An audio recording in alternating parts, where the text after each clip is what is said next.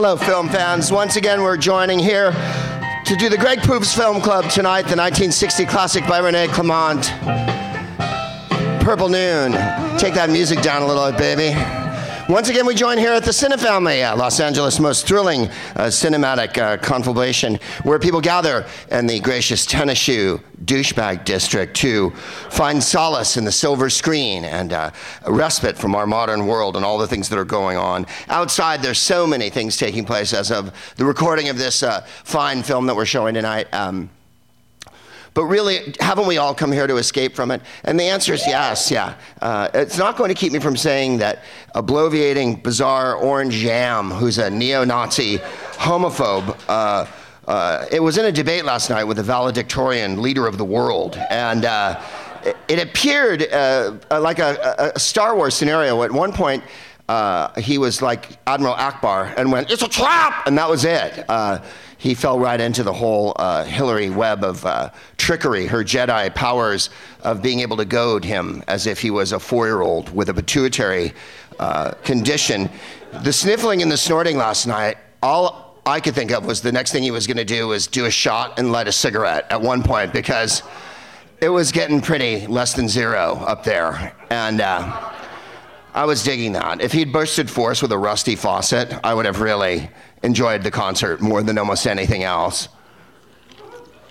There's two more reunion shows coming up. Um, they're gonna do the uh, yeah, they're gonna do the Trump and the Chills uh, in a couple weeks' time, and then uh, about two weeks before the election is the last one. Uh, by the way, uh, I don't think he'll be appearing in person in the next one. Um, I think a hologram will be sent, or an emissary dressed as a, a bundle of carrots that are disgruntled will be there with a, a, red squirrel on their head, laying supine uh, and spread eagled to indicate uh, the follicle area that once existed uh, on the massive plane uh, that is, is cranioid, which, by the way, is rented from the Russians and financed um, at, at long coercion with the Chinese and the Saudis. Are you going to be on your phone the whole fucking show, lady? Or are you going to watch at any point? Because I don't come to your house when you're watching HBO and stand in front of Game of Thrones with like a little crown on or whatever and prance around and distract you and shit. Really? You have a follow up email? Oh, you're just kidding now. Okay. Uh, it, is, it is a comedy show, so if at any point you feel free to participate and laugh and shit like that, um, instead of being in your own weird, bizarro mirror world. Oh, no, I'm interested to hear this. It's, uh, because I'm certain the first sentence is going to be I'm a physician and I have to be on call at all times. Because if that isn't the answer, then there's going to be tsuris, as we say here in the Fairfax district. Massive tsuris. Uh, thank you for putting your phone away. Uh, if you're listening at home, you know what? Do what you want right? It's a Greg free zone. You can look at your phone. You can do, you know, eat some blueberries with your left hand while you uh, fiddle with the dial on the other hand and whatnot. Uh, if you're listening on earbuds, wow, that's going to be intimate. Then that whole exchange with the phone lady is going to, you're not even, you're just going to hear, no, from the back. Um, if I could describe the setting here one more time, uh, this is the third uh, Greg Proops Film Club in a row that we've performed in where the um, seat controversy with the city of LA has continued to rage. Um, we're in a movie theater. That is, that can be fairly said. There's pictures of old-timey stars on the walls. There's a screen. There's speakers. There's a bizarre uh, casket on top of an awful thing that looks like the bus and truck company of Rope is coming through. And uh, outside there's a snack bar with LA snacks. Uh, that is to say, there's uh, you know quinoa biscuits and uh, uh, Groove Chunky coffee and uh, fair trade fixed break chocolates and whatnot, and have you will, and as it goes. Um, but where the front of the house would be, where in other words, where you sat when you were a child at the movie theater in the front row with your idiot friends who spit candy at the screen and embarrassed you, but you did it anyway, and then you laughed until you peed yourself. those seats are gone. And uh, what we're left with is um, an area where if it, this was a Star Trek episode, people would be adjudicating while I stood in that area. Um, I would be in shackles and uh, probably shirtless, which nobody wants, and you guys would be judge and jury on a bizarre other planet like Rigel 5 or Triskelion or something like that. One of the awesome uh, Star Trek names, where they would take a, a, a bizarre corporate name and mix it with a, an ancient Greek name and come up with the name of a planet. My favorite one was Styrakis. Styrakis isn't a planet, it was a vice president in the 70s. And thank you. I'll be much, much smarter than you as the whole evening progresses. Perhaps not smarter, but certainly more seasoned. And by seasoned, I mean aged. And by aged, I mean old. But not so old that I sniff every few seconds. One way, by the way, and having not taken but several seasons of debate uh, when I matriculated, uh, I, uh, of course, went to a small French culinary school uh, at the outset when I was a child, and then later attended a, a polo academy outside of uh, Camden Downs uh, in England. I, I during that period, it was often incumbent upon us to debate the other schools on various issues. And we took the most simple approaches. Uh, this house believes that clothes make the man, things like that. This house believes that war is better than peace, you know, and on and on.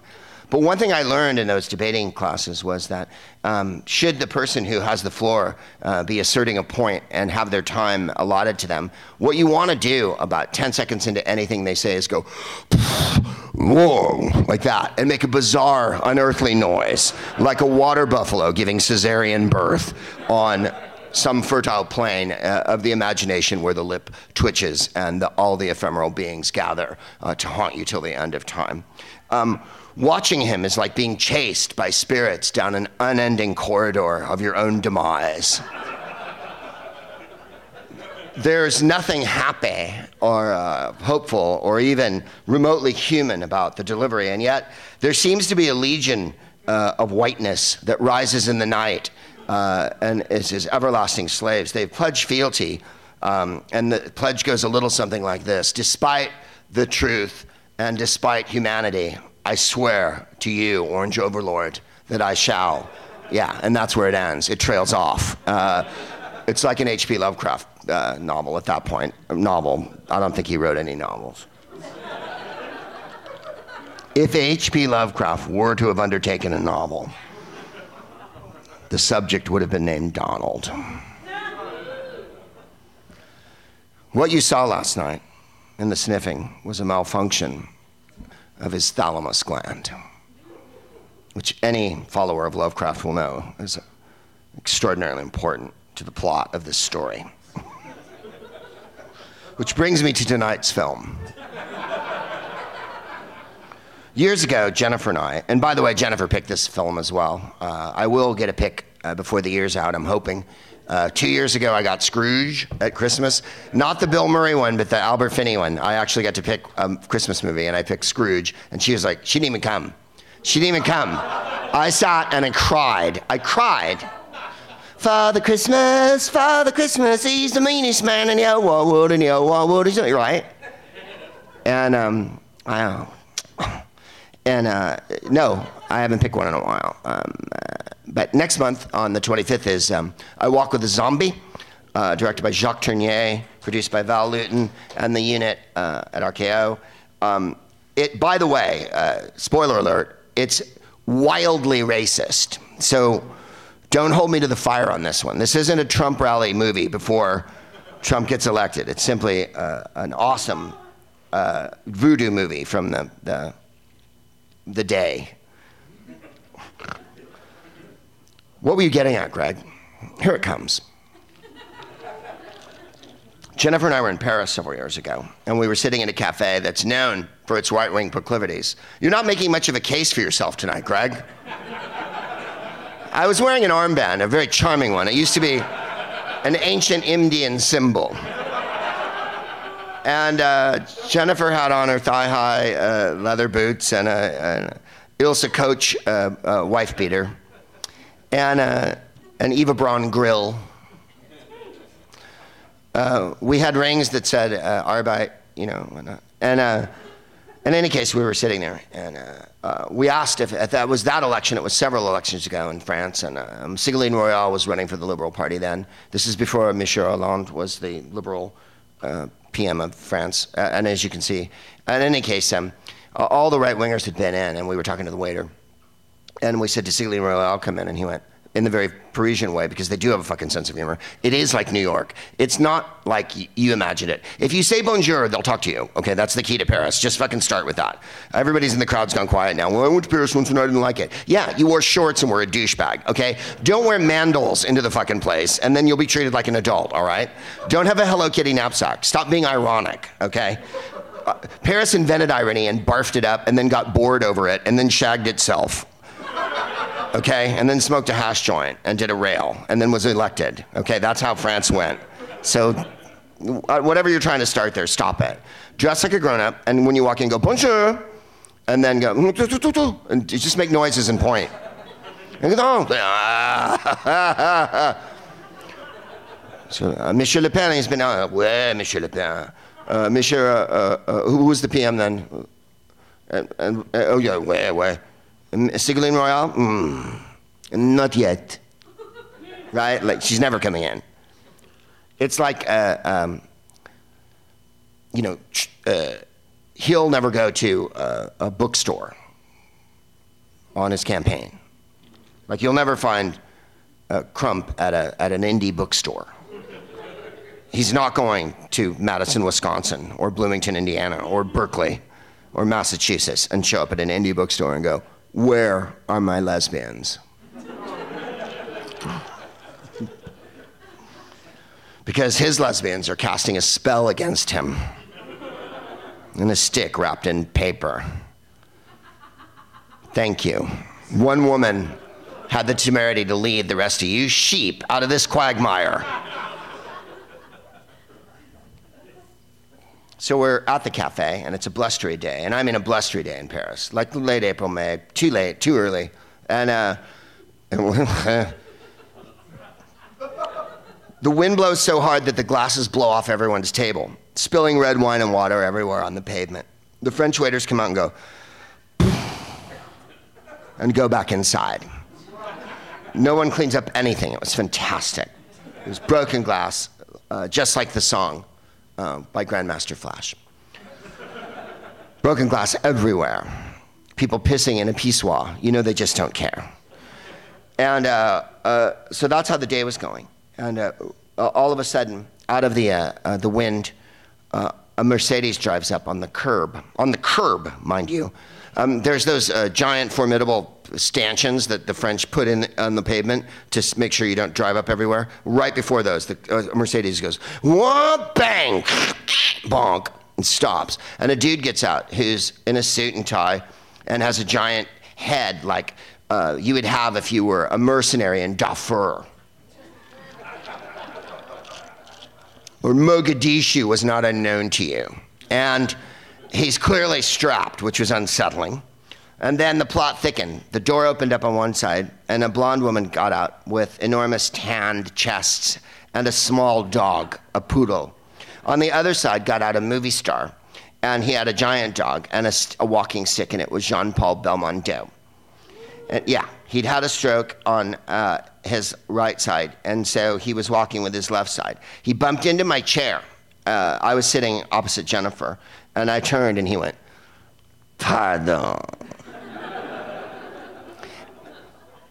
At that point, I ejaculated. because I, like you, am sick with this shit. It was the greatest moment of my life. I'm sorry, Jennifer. And he sat down at a table a couple tables away, and the wife never spoke to him, nor did she look at him the entire time.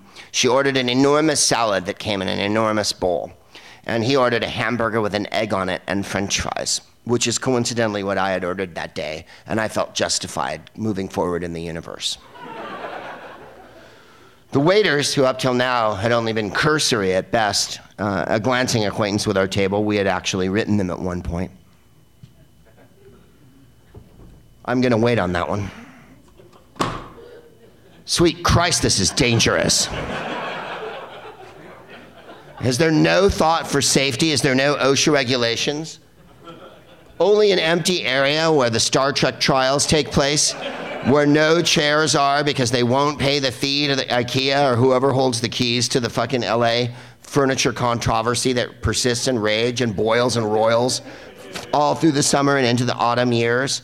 They've had a plethora, nay, a myriad, nay, a juggernaut of stars in this summer, and yet they've done nothing to rectify the chair situation except put a carpet in on a concrete floor. So now it's like being in the multi purpose room when you were little.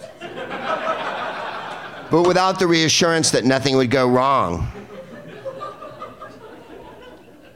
Harks and alarms.